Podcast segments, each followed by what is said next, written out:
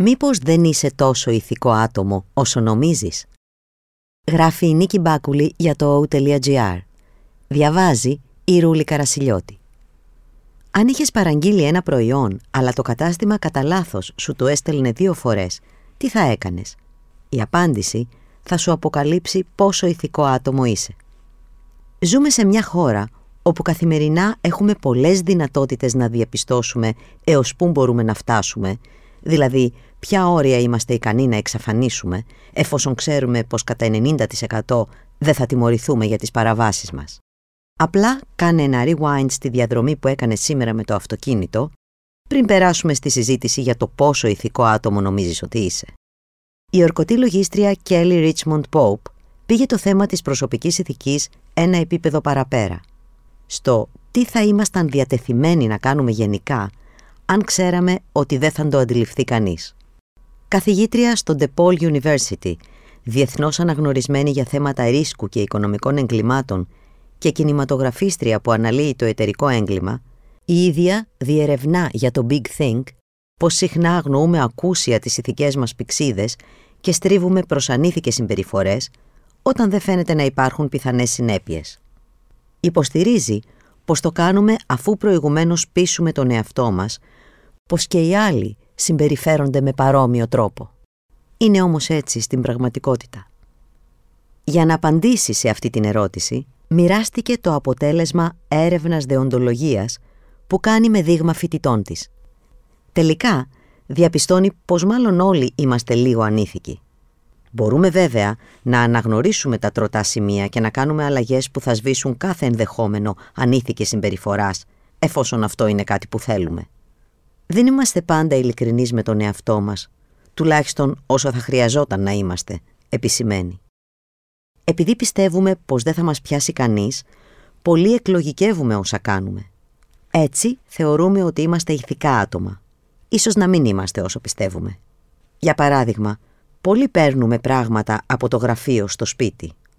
Πολλοί χρησιμοποιούμε τους υπολογιστές στη δουλειά για προσωπική χρήση. Έχει λοιπόν ενδιαφέρον το πώς αιτιολογούμε όσα κάνουμε. Αν είμαστε όμως πραγματικά ειλικρινείς και ρωτήσουμε τον εαυτό μας αν έπρεπε να αναφέρω αυτό που έκανα θα υπήρχε πρόβλημα, θα μείνουμε μακριά από μελλοντικά λάθη. Στην πραγματικότητα, κανείς δεν είναι εγγενός ηθικό άτομο. Κάτι που κάνω στους φοιτητές μου είναι να τους δίνω να συμπληρώνουν ένα ερωτηματολόγιο ηθικής στα πρώτα μαθήματα, προσθέτει. Μεταξύ των ερωτήσεων είναι η εξής. Εσύ και ένας συνάδελφος που δουλεύεις στον ίδιο τομέα με εσένα πηγαίνετε για εργασιακό γεύμα.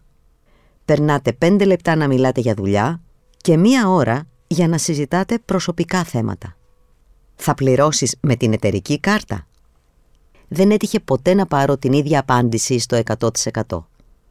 Περίπου το 50% λέει πως είναι εργασιακό γεύμα το δικαιολογούν ως δικτύωση και πως η αρχική πρόθεση ήταν να συζητήσουν για τη δουλειά.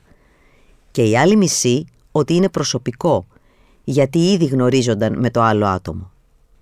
Αυτό που πρέπει να κάνουμε όλοι είναι να παραδεχόμαστε τις ανήθικες οπτικές των αποφάσεών μας.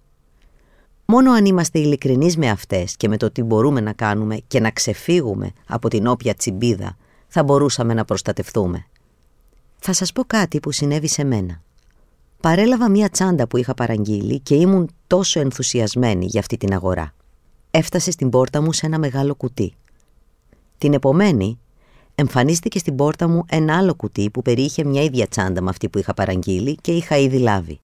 Εκείνο που με σόκαρε ήταν το σχόλιο που έκαναν οι περισσότεροι όταν έλεγα τι μου συνέβη και πως θα επέστρεφα τη δεύτερη τσάντα.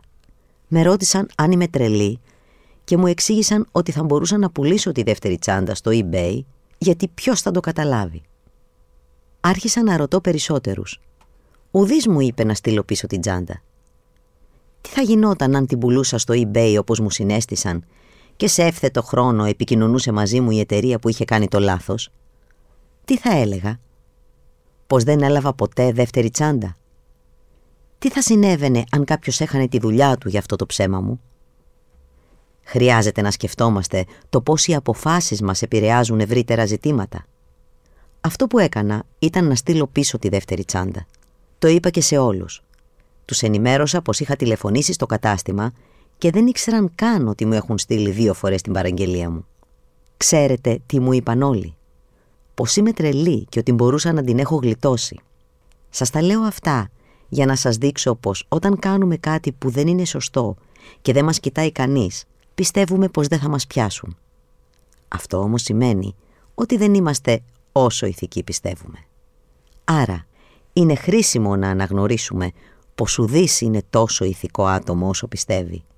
Όλοι χρειαζόμαστε εσωτερικούς ελέγχους για να μας προστατεύουν, αφού αυτός είναι ο μόνος τρόπος για να αναγνωρίσουμε τον καιροσκοπικό εαυτό μας.